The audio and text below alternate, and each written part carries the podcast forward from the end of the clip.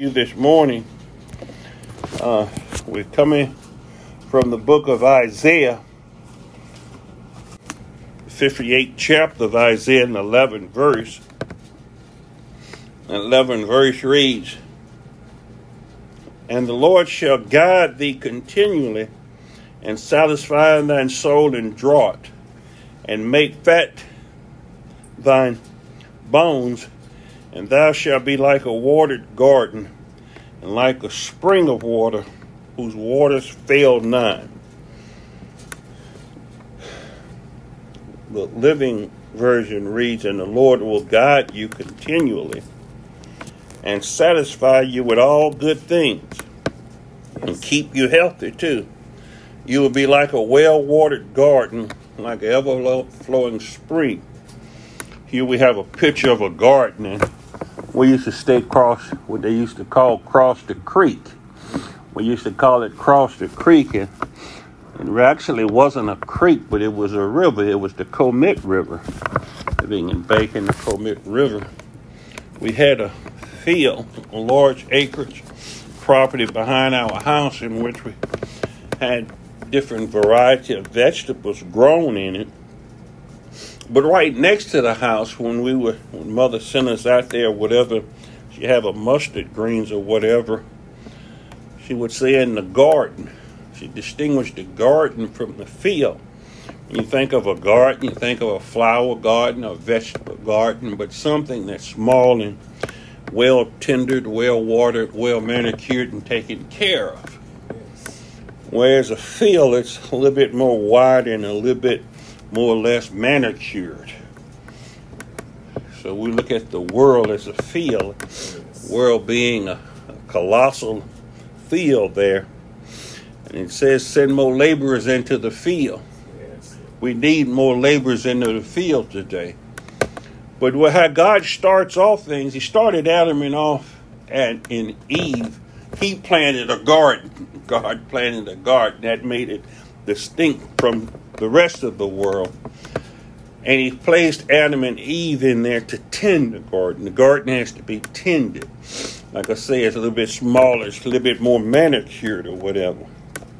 And in that garden, when we think of having a garden or something that's well taken care of, uh, that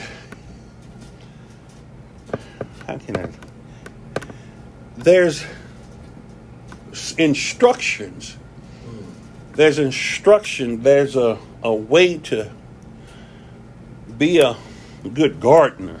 It, it comes with, a farmer comes with a husbandry. Adam was Eve's husband, whereas God would be considered, Jesus Christ would be the husband of us. We're children, are we married to Christ? So there's instructions coming from that husband or from that head or whatever it stems from, wherever it stems from. Isaiah talked about God's people being a garden planted. Garden, God planted a well garden with chosen, chosen um, how can I say this? A chosen vine, a vine different from the rest of the vines of the field.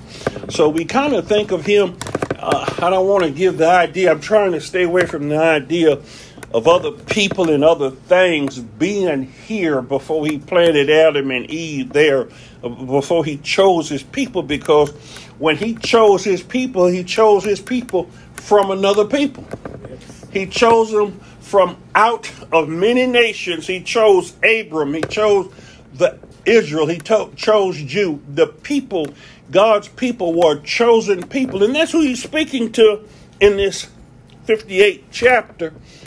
But these people that God had chosen, they had went awry. They had went away from God. They had gotten to be just like the rest of the world, a, a field. They had grown up with all kinds of things in them that shouldn't be in them. And we, we real, realize when we read this 58th chapter and you go back with the scholars, and they were saying that it's bits and pieces, it's a compilation of something that God had said by, through and to the prophet at different times, and that it was put together. And I seem to kind of understand that now. I see what they're saying. As much as the older preachers are, are some of the conservatives would hold us to a more narrow point of view. But the way this starts off, the 58th chapter, these people know how to fast. These people know God's laws. Because he, it starts off, he says, Behold, the Lord's hand is not shortened, uh, that it cannot say, I'm, I'm right the wrong. It says, Cry aloud and spare not, lift up thine voice like a trumpet and show my people their transgression and the house of Jacob their sin. In other words, come in and show them where they transgressed me and what they had did wrong. Now we know in the beginning, we in the beginning, there wasn't a law. He had talked with Adam. He had given Adam the instructions. And Eve came in and violated that instruction. And she said, The serpent deceived me, and I ate of the tree. Whereby, when he talked with Adam, we found out that Eve was deceived. In other words, she had received this, but she wasn't the one that was held liable in such a stance, but she was held liable to the fact that she hadn't listened to her husband and she had other motivations, the reason she ate of the fruit. But we see where Adam directly transgressed God's instructions. And as I keep, I'm trying to bring this into a context to start off my preaching here, because I'm way here in the 11th verse where it says, the 8th verse where we should be saying that the Lord should continually guide and satisfy thine soul and draw.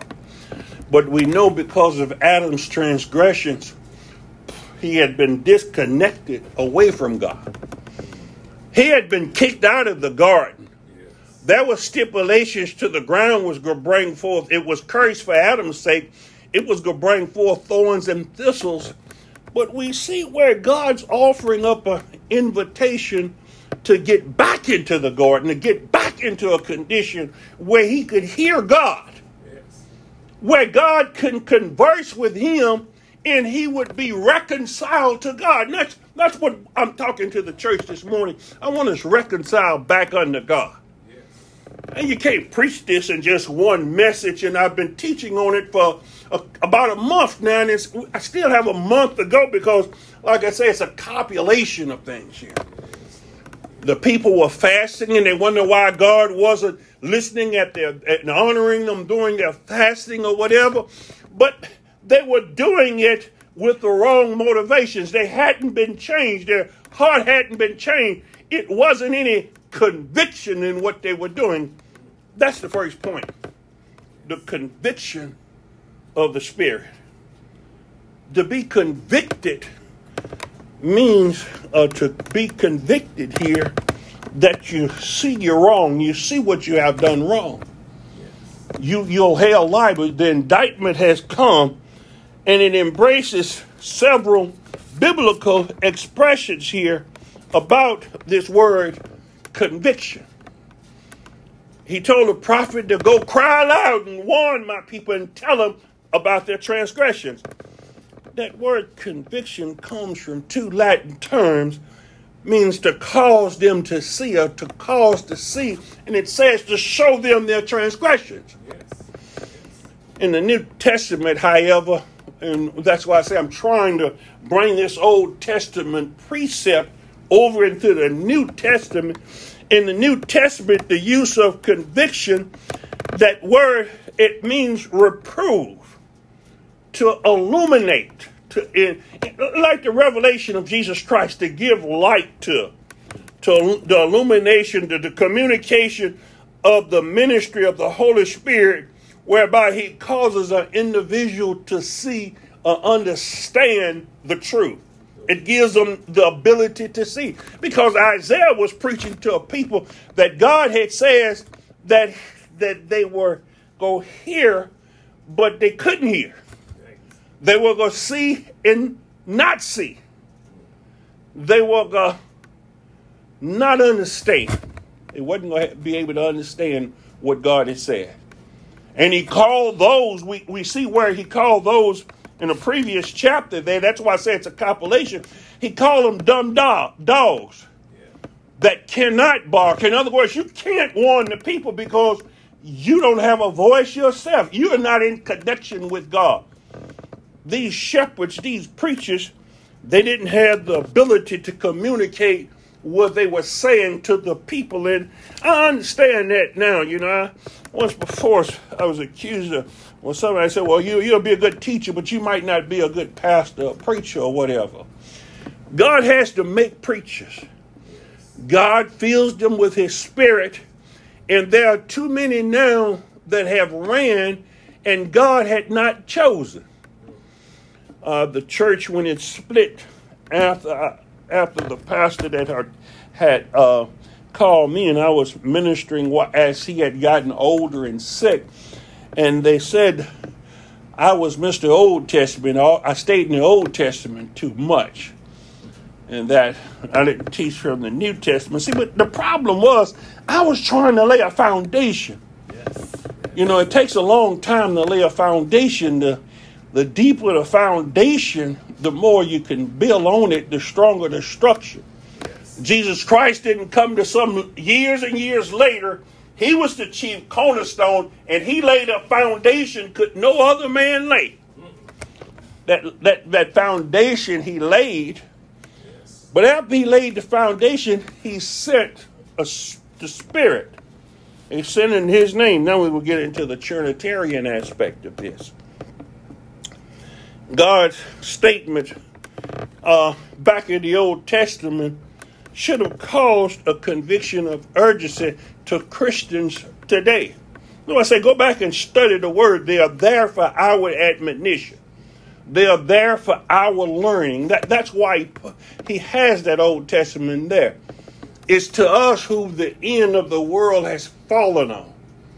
And see, that's why we need the old and we need the young.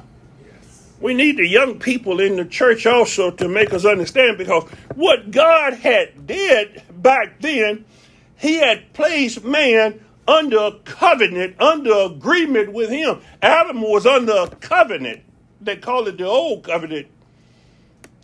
And see, that covenant, even that God had made with Noah about not destroying the earth by flood again. Who boy. So God is a covenant God. Yes. He makes covenants. And, and, if you don't look if you look in Jeremiah the 32nd through the 34th chapter, you'll see that's where he made a new covenant through Jesus Christ. Instead of the law, the law was the schoolmaster. He talks about that in Galatians. The law was a schoolmaster to bring us to a point in which there would be a New Testament. A different way. He was going to take, instead of that way he did it then, he was going to write his laws up on our heart.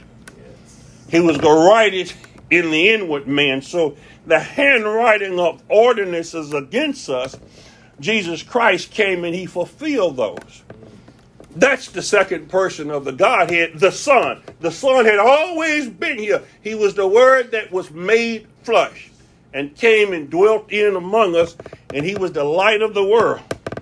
Now it's, it's encumbered upon us to be the lights of the world and understand that we were we are under a contract we broke the contract.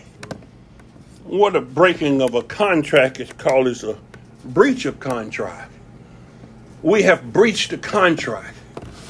Jesus Christ come with a ministry of reconciliation and placed us back in right standing with God, the justification of the saints. He had made salvation possible through him. Grace and truth came through Jesus Christ Yes. something on preach on next week.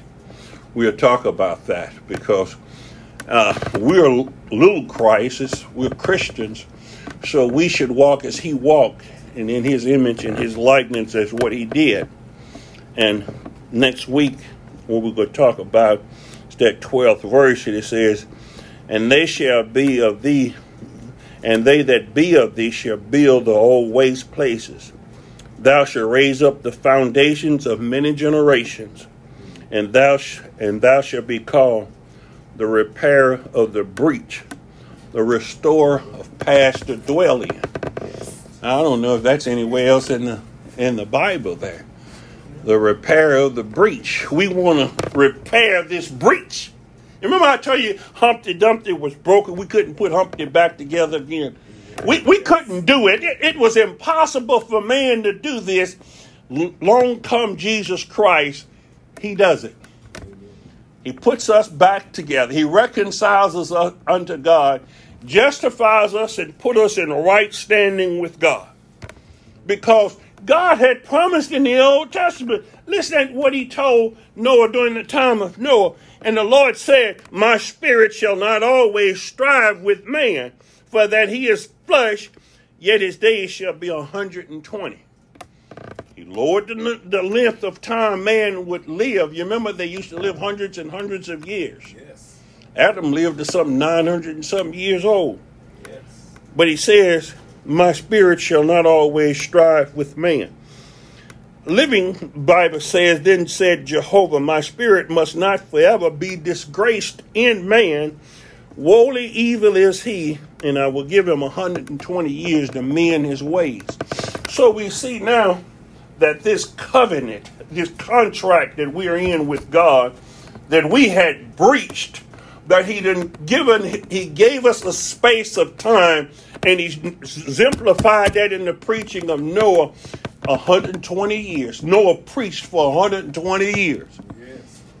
That's what we're to do. We're to continue preaching. We're to proclaim. We make a crowd loud and spare not. We're to tell everybody, repent, repent. You've transgressed against God. And we must have conviction when doing that and getting back to this that we can't do it with conviction. It will not be filled with the Spirit of God.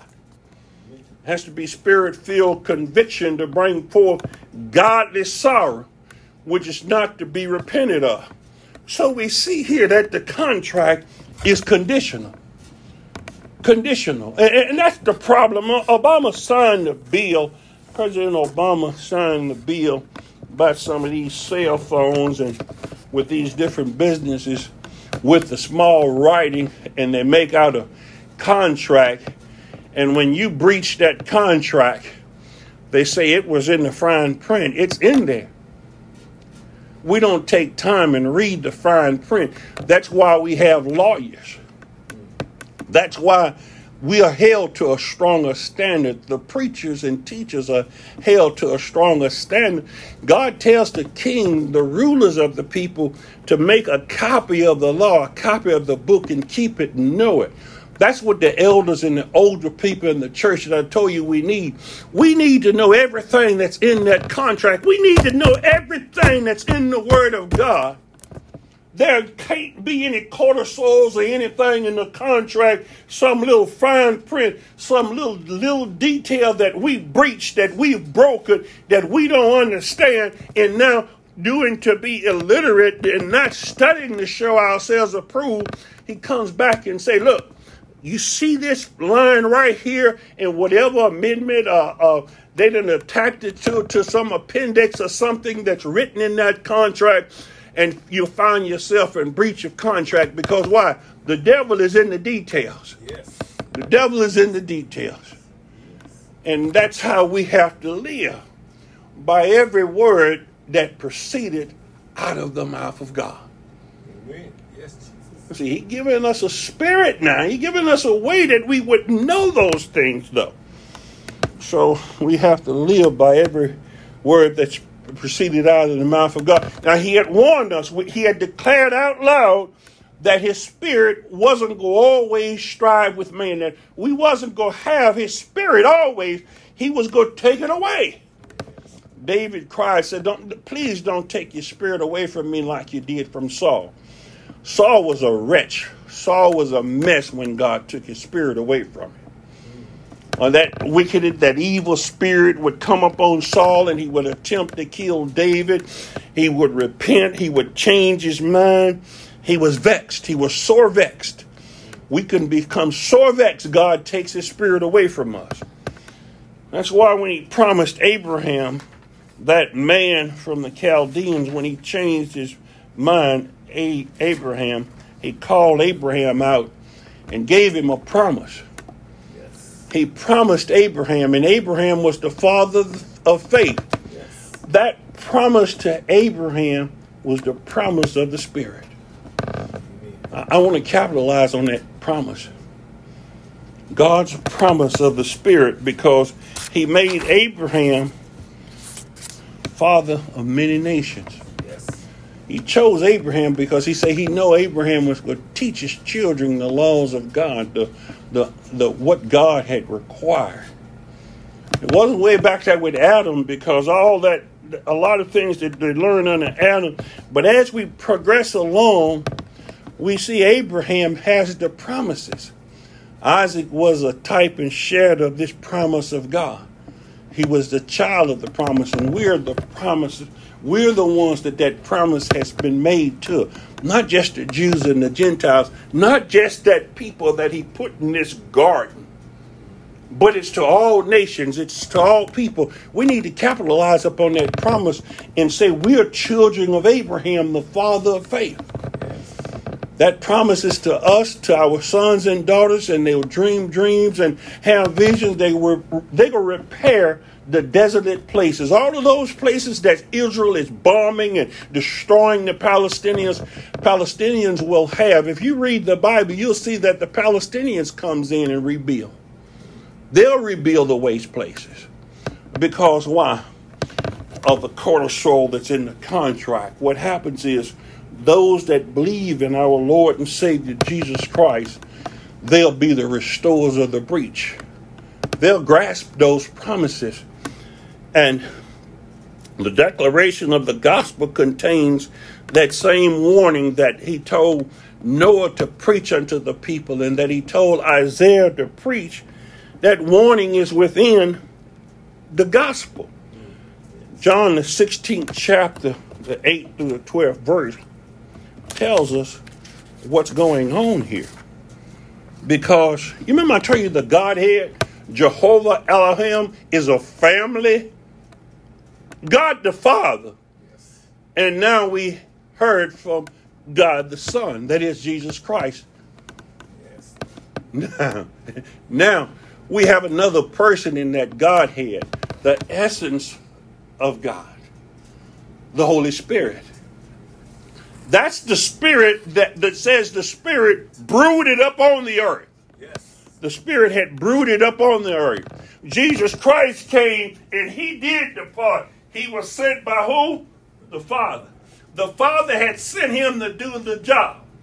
He accomplished and he did the job. And he went away. He says, now he has to go away. I got to go away. I can't stay here. But I'm going to send another comforter to you. I'm to send somebody back to you. It's like God had sent that messenger of the covenant, which was Jesus Christ the angel of the, the messenger of the covenant that was in the wilderness. And he, he said that you have to follow this God, this spirit God. You'd have heard that in different religions and different, even the Indians would talk about a spirit God. Yes. They just didn't know who. I'm like Paul now. That unknown God, the God that, that you didn't know that you were worshiping, I declare unto you, his name is Jesus. Jesus. Now, Jesus said he was going to send the Spirit back. Listen at this, John 16, 8 through 12. He says, And when he is come, he will reprove. And I tell you that word reprove means convict. He will reprove the world of sin and of righteousness and of judgment. There we are. Judgment. You remember I said, because he told Noah, My spirit shall not always strive with man, but I'm going to give him 120 years to mend his ways, and I'm going to wipe him off the face of the earth if he don't. He says, because they believe not on me. uh oh, when John the Baptist said the Spirit was coming, he says, now these people are going to be convicted because they didn't believe on Jesus Christ. Now, all y'all out there that says that he's not the way, that he says he is the way, no other way, I'm the way. He said, now they convicted because they believe not upon Jesus. They because they believe not upon me. Of righteousness, he says, because I go to my Father the Father says, You sit right there at my right hand. That's a position or a place of authority and power. Your job is done. See, the high priest couldn't just go in there and sit down. He couldn't sit down. They'd have to drag him out of that dead. But by Jesus sitting down here, his work is accomplished. We see him standing up, though, in the book of Acts when Stephen was being stoned he has his eyes on us. I, that was a, a, time of majesty when he seen Stephen being stoned, and Stephen looked up into the heavens. Jesus is watching us. He see what's going on. He says, I go to my Father, and you see me no more. He says, of judgment, because the prince of this world is judged, and I have yet many things to say to you, but you can't bear them now. Let's go along and read that in the Amplified. It says, And when he he comes, he will convict the world about the guilt of sin and the need for a savior and about righteousness and about judgment and about the true nature. You listen at me, Brother Jackson? Yeah. And about the true nature of it. Because they do not believe in me, that is, in my message, and about righteousness. That is about personal integrity and godly character. They were lacking this. We see that in chapter 58. They were fasting and praying and wondering why God wasn't listening. If that's because you hadn't repented, you still, your, your character is lacking. Your personal integrity was lacking. You hadn't been fully convicted. This is you running a sham here. Some of your preachers, some of your people sitting in the church, and you're sleeping at the wheel. You can't see, you can't hear, and you're about to fall off the cliff. The car is going off the cliff, and he says, "Cry loud and spare not." You tell them, "Don't let them sit through this." He says, "Now." Because the ruler of this world, that is Satan, has been judged and condemned and I have many more things to say to you, but you ain't able, you're not able to hear this. I'm trying to break this down a little bit more out of the King James, which is a strong piece of meat for a lot of us, and I'm saying it the Amplified in the Living. Now, I said to make available. The Spirit is available to all. That's why we come out and to declare this aloud because everybody has a chance or opportunity not that everybody will take that chance because it's a choice. Now, if you know of the word or the her of the contract and you've been coming to the Bible studies and listening in church, you know when I say it's a choice, and he says choose life in the book of Deuteronomy, we go back and read and study, and you hear where God says, You hadn't chose me, I chose you. Now, how is it a choice if he says you hadn't chose him, he chose you? That's not a conundrum to the people of God, but we know that it was said. See, that a carnal man can hear the word of God, but he can't understand it. God has to illumine that word of God to him. He has to make, make it light to his path. But you can't receive that now. Jesus said it's too big a piece of meat for you to swallow. I got to feed you with milk first. I got you get you accustomed to eating this before I could give you this ribeye because you'll choke on it. You'll choke on it. And choke on it just like the people that desired meat to eat, and he gave them, he was giving them bread. That was the substance, the life, that was the manna that came from heaven.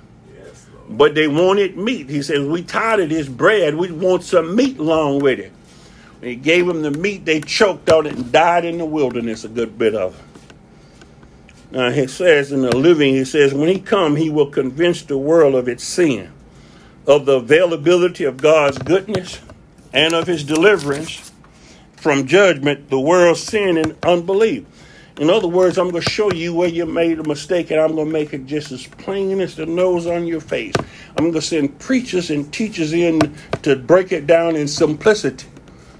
as the young people come back and they say, Well, Daddy, I'm reading this contract and studying this. That's why I said we need the young and the old. We wouldn't understand some of these things when he says not striving with man.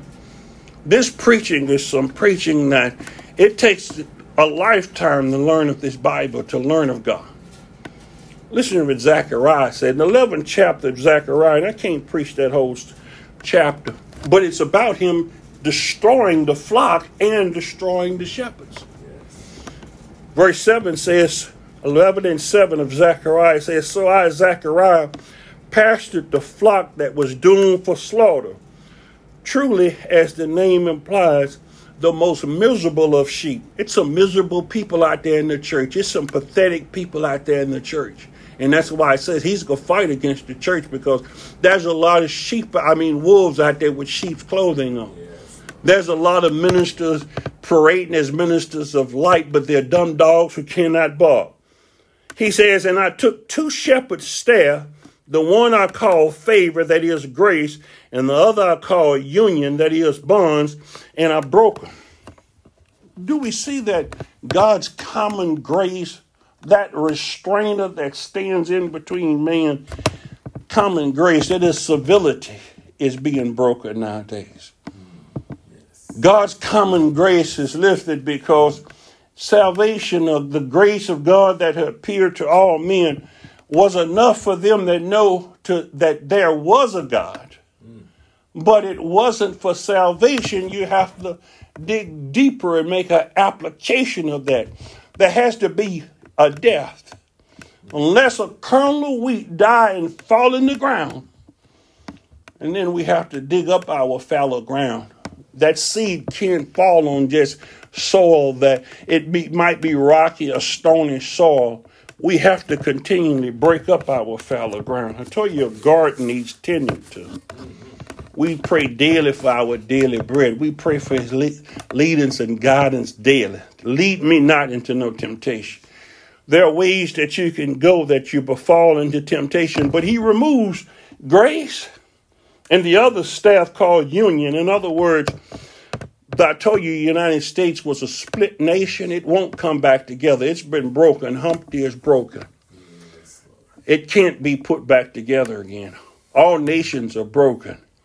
They've drunken of the wine of God's wrath. Jesus Christ came and he formed the people, a government of God. That was the rock. That was the stone that came down. The stone was that was smote, the miry clay of the world that was smote and was broken. It it can't adhere itself together again. This can't be one nation under God. It has to be one nation that Jesus Christ forms and makes under his government. The government shall be up on his shoulders. He has to remove shepherd. He has to remove the beast of the world. He's cleaning and purging his garden, getting it ready. And you know, the sheep normally sees when the shepherd goes out there and prepare the place where he'll pasture them. In the 23rd Psalm, if you go deeper, he says that he leaded and guided me beside still waters. Yes. And that deeper in there, what the shepherd goes out you're, you're seeing, plus the enemy are seeing the shepherd cleanse the place in which he's going to feed the sheep, water the sheep, and he gets that pasture ready.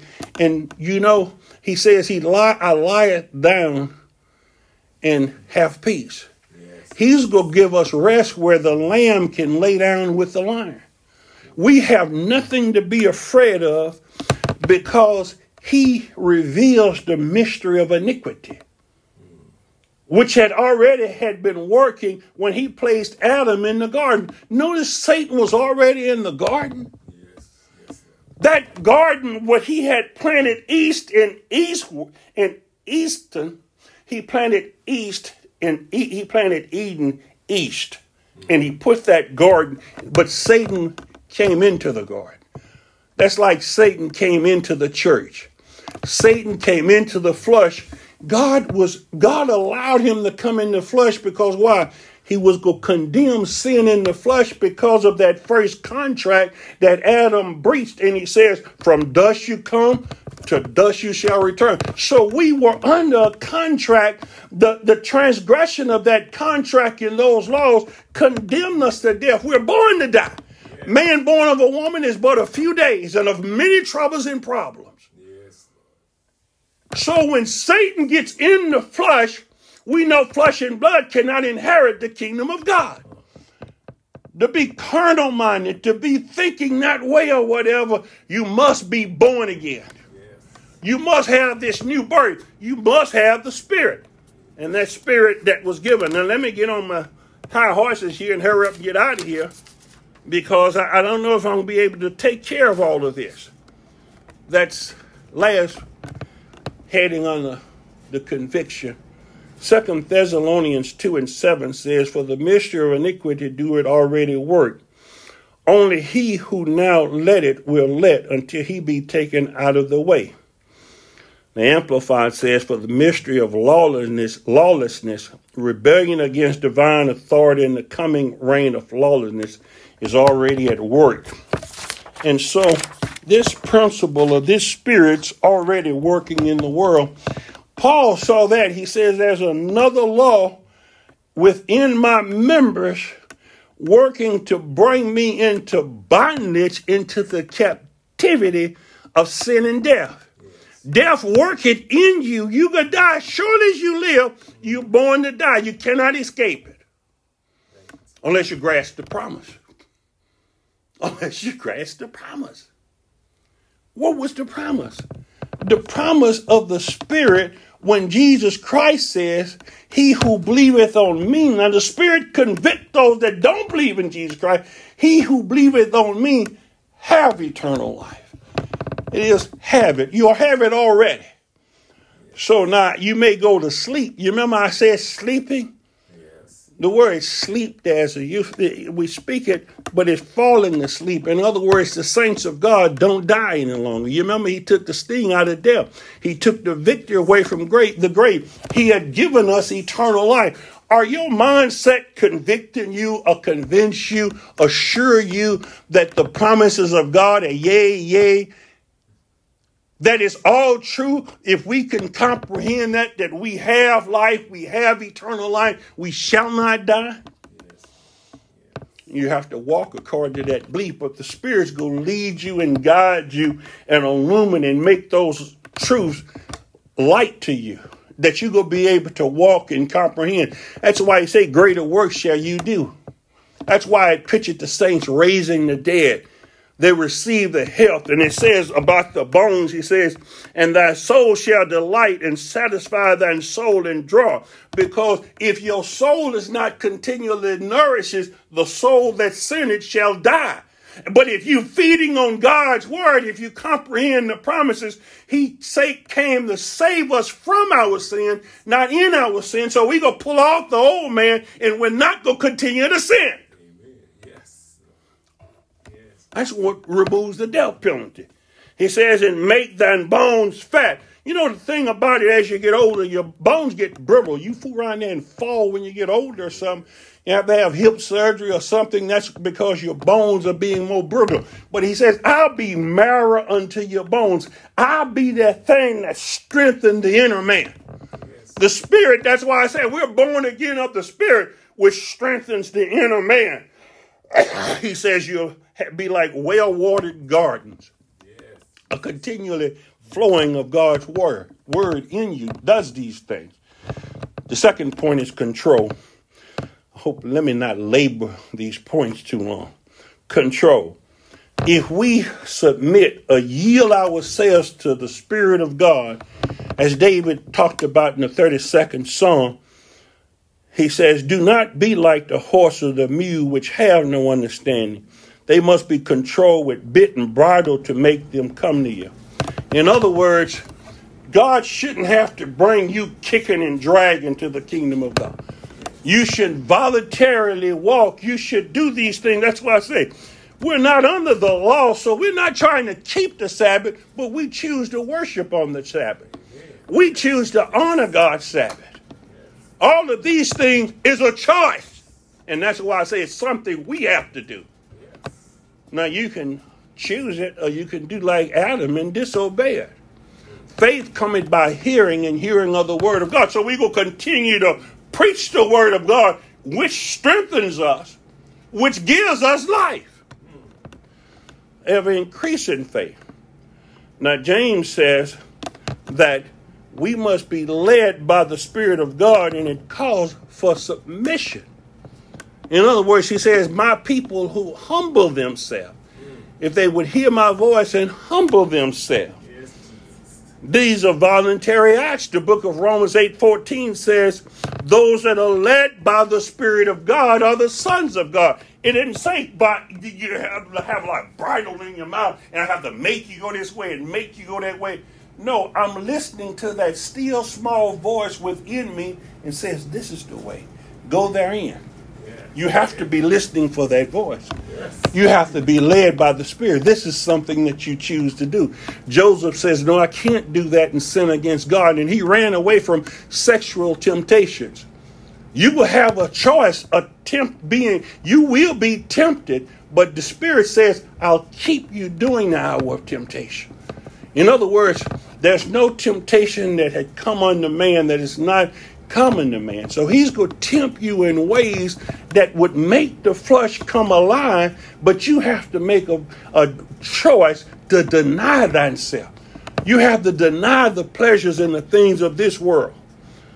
It says, you're not kicked, you're not forced, uh, it's not imposed upon you, but this is something that is of, of your free moral agency. In other words, now you've been made aware and you know that you, you're not being, the devil is not able to deceive you. He's then open your mind. God's the Spirit opens your mind. It illuminates and says, this is the right choice. This is the Spirit. That's why I say try the spirits to see whether it be of God. But you have to know the Word of God to compare that to, that you're comparing the Spirit to and it's not going to contradict his word. But it's mighty confusing if you don't have the Spirit, if you're not praying, if you're not trusting the God, and if you're not dying. Because that law that worketh in you will consistently keep grabbing for the carnal to the flesh. And it says we struggle not against flesh and blood, but against powers and principalities. So as those dark spirits that then came into the church, he says he's going to guide, uh, he's going to tell you or show you. He's going to guide you into all truth. In, in addition, to, they give the, the distinct impression that the followers and hearers would need to do something on their own. And as I said, now we see that this spirit is a man. Yes. It's a he. The spirit has personality because it says he will guide you. He will lead you into all truth. So he says, when he has come, he will convict you. This is a pronoun. You like they use pronoun. That's the new thing about getting rid of pronoun. We hear some pronouns. The Holy Spirit is a he. It the essence of what it is is the Spirit of God. But it's he. It's the third person of the Godhead. You can grieve him. You know, men can get their feelings hurt you can quench the Spirit of God. You can quench a man's spirit. Don't you get tired of telling people something all the time? Your parents used to say, and I didn't tell you. After you tell them, the consequences on them. I tell a lot of people, you know, I call my wife later. I said, what you eating? What's going on? I was looking on the phone. Her sugar was dropping. Now, being a diabetic, or being going to the doctor and the doctor say you might need to leave this alone. You might well he can't force you to do it. God don't force these things but now the consequences. You lose your sight. You lose a leg or arm or something. Why? Lacking obedience. I didn't know he was that serious. You remember i said the urgency of what he told noah that my spirit shall not always strive with man well, see, I'm, I'm under the obligation to do just what he told Isaiah. He says, cry loud and spare not. Well, see, once you tell your children, once the preacher tells you and you keep warning them and telling them, you go out there and it happened to you. It's nothing I can do. But the blood's not on my hand. I didn't did what I was responsible to do. And that is make it plain as the nose on your face that there's going to be consequences to those things. Yes. You know, I wish I'd have listened. Yeah, I know you do. But it's nothing I can do to remove those consequences. Jesus Christ came and he removed the consequences by obedience. Now, you can fall in line and be born again. A lot of people in prison or whatever say, Oh, I was born again. Yeah, but before you were born again, you violated the law. Now they're going to put you to death or you have to stay in prison or whatever. You could be born again or whatever, but the consequences of the sin, some things can't be undone. Not in the next life you can gra- if you grab hold of the promises of God. That's why some people's health get, go beyond repair. Some people have faith to be healed because they line up with what the doctors said. God had sent the doctors. God had sent different people. Well, that's your healing. And some people have reversal of diabetes. Some people sight's restored. Some people health is restored. Some are not. That doesn't mean they're not children of God but the consequences of their lack of obedience is there. Jesus tells his followers about this submission and obedience. It says, Then Jesus said to his disciples, If anyone wishes to follow me as my disciple, he must deny himself. That is, set aside selfish interests. It's I ain't saying it's a sin to play the lottery or do different things or to eat or to do any of these things. But in moderation, I didn't I'm not saying don't go out there and get addicted to gambling. I'm not saying it's a sin to drink. But your doctor may instruct you that it's better not to drink. Paul said all things are lawful for me, but he says all things are not expedient. Yes. That makes me think about that Last Supper when the disciples offered Jesus to drink of the cup, and Jesus said he wasn't going to drink it with them, but he said he would drink it new with them in the kingdom. Now, you see, he was going to abstain from it then. He was going to deny that, but then he says he's going to drink it new in the kingdom. He puts preachers and different ones under prohibitions of not being a drinker. But he says the deacon can drink a little bit. So I'm not preaching teetotaling. He says, give wine to those that are perishing. Now, if you're under the impression or thought that you were perishing, like I had a friend, I told you, Mr. Brown, and I used to buy him fifths of liquor. It was perishing. He had inoperable cancer. Was it pancreatic or colon? But it went into stage four or giving him some mighty strong painkillers or whatever. now, with the cancer victims and a lot of them, they have passed medicinal marijuana and different things of marijuana. But if you just want to be addicted to marijuana and the smoking of marijuana and getting high or whatever, you remember I told you that little thing called motive? You see, that's what was lacking in the people that were fasting and praying. Why are you doing it? For what reason are you doing? Do you have the right motives? Is your motive right? Joseph, brothers and things couldn't come back and say, Oh, you wouldn't have been in Egypt. All this wouldn't have happened to you if we hadn't sold you in slavery. But Joseph told him, said, No, God turned it to good. You meant it for evil. Your motive wasn't right. Your heart wasn't right. Don't come trying to capitalize on something that happened to me good and you didn't did wrong. You was trying to hurt me. That's what David was praying to God. My enemies are trying to hurt me, but you be my reward. You watch my back because Jesus had told me to love my enemies, despitefully those that come to my house last night saying he wanted a sandwich, he want something to eat. And I was giving him the same thing I had to eat. He said, but I don't eat food from anywhere or anything. I need the money or whatever. Well, beggars aren't to be choosy either. You can mosey on down the road if you can't eat what I'm eating. But I was willing to feed him. I've given him money on occasion, but I was willing to feed him. It's a choice. It was his choice. Making these choices. So he says, take up your cross, that is, expressing a willingness to endure whatever may come your way, and follow me. There's believing in me, conforming to my example, and if need be, suffering or perhaps even dying. We don't know what is going to be required, but in building this house, you may have to suffer. Yes. You may lose your life. That's that's in God's will. He's Jesus says, nevertheless, thy will be done. So that's what we're looking at. God's will be done. But we have to deny self. Paul said, I buffet my body. I die daily. Whatever it needs to heal that spirit, I don't want to grieve the spirit. I don't want to quench the spirit. You remember God says, unless he eat and eat of the fruit of the tree of life and live forever. I don't want to live in a state of duality of knowing good and evil. I want to live in a state of knowing God and God only. For Jesus I live and for Jesus I die. So I want the old man to die. I want to put him to death and I want to do that what have me continually being a living in a living water in garden. He says, he who believeth on me, as the scripture has said, out of his belly will flow rivers of living water. See, I'll be able to give that to others and I'll continue to live. Amen. That'll come from us. Yeah. We're born again of the Spirit. The Spirit that's going to come and dwell in us and leading, and guide us a continual. Listen at that, what it says.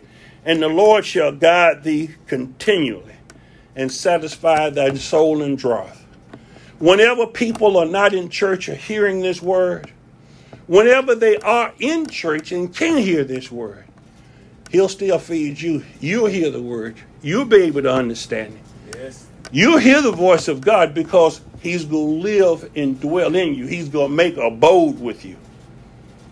He's going to lead and guide. Do you believe that? Oh. The third point is continual guidance. The personality of the Spirit is going to come and make a home there. That's the third person of that Godhead. It's equal with the Father and the Son in essence.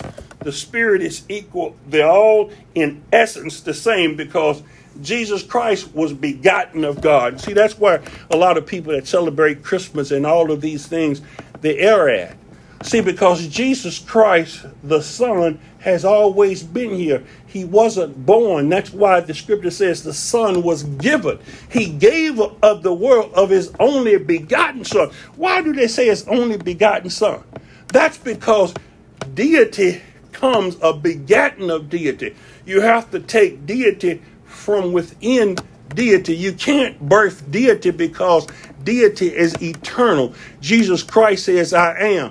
Abraham rejoiced to see my day. He was here before Abraham. Yes. He was here with the God with God. He was here in the beginning. He was the word that was made flesh. He was made flesh. He made a man. So if he was a man and can be faithful and obedient to God, so can we. He was our example. Follow him. But if he was God, if he was a God man, we can't do what a God man do. Now we can do what a man that believes in God, that's begotten of God, that has the full measure of the Spirit. See, the Spirit was poured out upon him without measure. But he was a man because he was able to die. He was on the boat, boat sleep. He was tired. He hungered and he ate. Yes. So he was a man. And as a man, we are to overcome. That's why he came to show us as a living example. If you believe and trust in God and have faith in God, you'll do just the same thing I do. The works I do, you'll do, and greater works I'll do. He was continually submissive to God. He says, Not my will, if, if it's any other way, but thy will be done. Yes. Thy will be done. The scripture clarify ascribing the attributes of Jesus. So it says, He says, I will pray the Father, and he shall give you another comforter, that he may abide with you forever, the Spirit of truth. Do you believe that Spirit abides within you now? Yes. Do you believe that Spirit will be with you forever? Yes. Now, the world cannot receive it because it seeth him not, and it knoweth him not, but you know him. Here that go that pronoun again. You know him, for he dwelleth in you and will be with you. So, do you believe that He's given you of the Spirit? That's the promise. He sent the promise of the Spirit, the promise of the Father upon us, and that's the Spirit. He says, He'll guide you in all truth. For he shall not speak of himself, but whatsoever he shall hear, that he shall speak. He will show you of things to come. The Spirit of God comes and he will guide us into a full and complete truth. As we obey him, we get stronger and stronger by assimilating the word of God that he gives us through actions, by being a doer of God's word. Ananias and Sapphira lied to the Spirit and will kill. No liars are in into the kingdom of God. If you lie, you need to quit lying. The Spirit's going to convict you of that. It's going to reprove you on that. That's why I say the Spirit is sent you to turn you from your sin. Yes. Once you start receiving this truth, you start laying aside the weights and sins that's besetting you. That's why you get stronger. Your spouse know whether you're walking in the Word of God. Your brothers and sisters and relatives know whether you walk in because they those straps are coming loose. The anointing is breaking the yokes. It removes you from bondage. That spirit breaks the yoke. And Jesus come to give us life and to give it to us more abundantly. Now I can teach you, but I can't impose knowledge upon you. You have to pray to God for knowledge and understanding. You have to pray to God for wisdom. Now he's not going to hear the voice of a sinner. We know if he hears not sinners. So in conclusion, what has to happen? You have to die to self. It has to be self-denial. You have to repent of your sins and turn around because the promise is here, but it's conditional. There are certain things within that contract that we have to do. Submission, that means yield ourselves unto God resist the devil. That's when we start seeing the devil flee. The conviction of the Spirit is a strong persuasion of belief that I've been wrong, I'm broken, and I need you to heal the bones that your, your preaching has declared unto me. I hated to hear my father, my brother, my mother, or whoever tell me this. It's a hard truth. When Jesus spoke, he says, You must eat of my body and drink of my blood. He said, This is a hard truth. Who can receive it? See, because a lot of people are not going to want to lay down the things of this world. They love the world and the things thereof. But the Spirit convicts them of sin. It's the act of convincing a person of error or compelling them to follow the admission of truth. And that's where blasphemy is, is to deny the truth, is to go against the truth. That's why those that blaspheme in the Holy Spirit they say, I can live this way and still in, inherit the kingdom of God. Those that blaspheme the Holy Spirit shall not. That's the sin that's of unforgivable sin. Because you have to line up with the truth. You have to walk in the truth. You have to be of the truth. That's why it says, learn of me. Take, deny yourself, die to self. These are pleasures and things all my life my parents, my relatives, friends, acquaintances, the preacher, and all of these people have told me. But now this spirit has come in and started showing me of where I was wrong at. What all I've done. Now I'm undone and I need you to come in. My bones have been broken. I need you to repair me, God. I need you to bring me back and make me whole again, to enjoy salvation, to give me that inner peace and that inner joy that you talk about. When that becomes a reality in you, it's the Spirit, it's the only thing that can make that a reality. It's, he does his job. The Holy Spirit comes in, and that Holy Spirit is magnified in you. That's the power of God. Yes. It's by my Spirit, not by power, not by might, but by his spirit. He sent the promise. When Jesus came back, he says, I send the promise of my Father unto you. Yes. But he had told them that Thomas wasn't there when Jesus came. But he came back and heard it because he was a doubter. But J- Jesus says that go back into Galilee and tarry to you be endued with power on from on high? Have you been endued with that power from on high? That gives you a new mind, that gives you a new set of beliefs to where you can think as God think and walk as God walk. Heavenly Father, help us, Lord.